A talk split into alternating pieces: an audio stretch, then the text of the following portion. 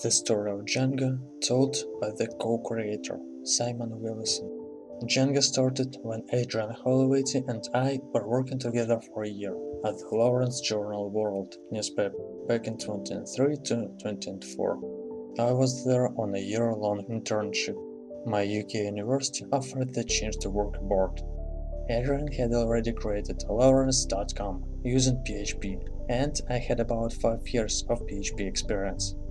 Both of us were fed up with trying to maintain large sites in PHP. This was before namespace, PHP 5, etc., so it may be better now. But at the time it started to drag once you get above a certain size of codebase. We had both fallen in love with Python, probably thanks to Mark Pilgrim's Dive into Python book.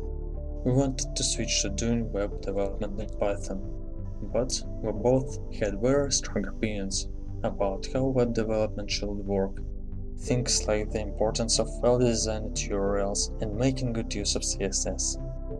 Back in 2004, the web standards movement was still a relatively new thing.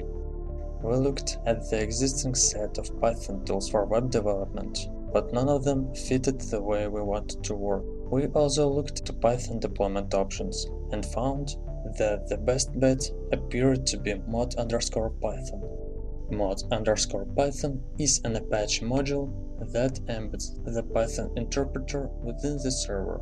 With mod Python, you can write web-based application in Python that will run many times faster than traditional CGI and will have access to advanced features such as ability to retain database connections and other data between hits and access to Apache internals.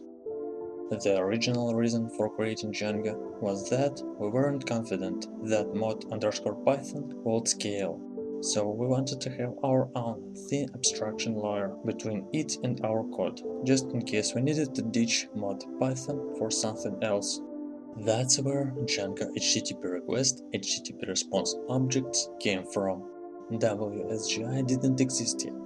In fact, we got involved on the initial Python Web-SIG mailing list to talk about what became WSGI based on what we were learning while building Django, but that process took several years and the eventual spec didn't look much like our request response object.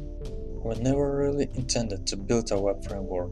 For the longest time, the code that became Django was referred to as the CMS, we pair programmed some of the core aspects of Django, the request response objects, the URL resolving, and the template language in particular. The ORM started life as some very unpleasant repetitive class that we kept on having to copy and paste for each of our persistent models. We were sure that there was a better way of doing it, but we didn't know quite what it was. Then I went away to SXSW 2004 for a week, and when I came back, Adrian had written a code generator that spat out all of our model tests for us.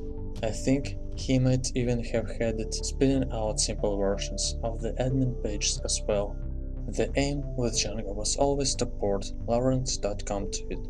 So you could say that while Rails was extracted out of Basecamp, Django was built up to fit the functionality of Lawrence.com. We also built several new sites of Django. The first ever Django site to go live was 6newslawrence.com. My internship only lasted a year, and a month before we left, we hired Jacob Kaplan Moss as my replacement. Jacob and Adrian continued to develop Django, and about a year later convinced the World Company, the owners of the newspaper, to open source it. The successful story of Ruby Rails was a useful argument there, but I understand the World Company were also convinced by the amount of free software the company had benefited from previously, and the desire to give something back to that community. Adrian named it after his favorite guitarist, Django Reinhardt. At some point, the code generator had been replaced with a much smarter system based on metaclass. After that, everything is pretty much on the public record.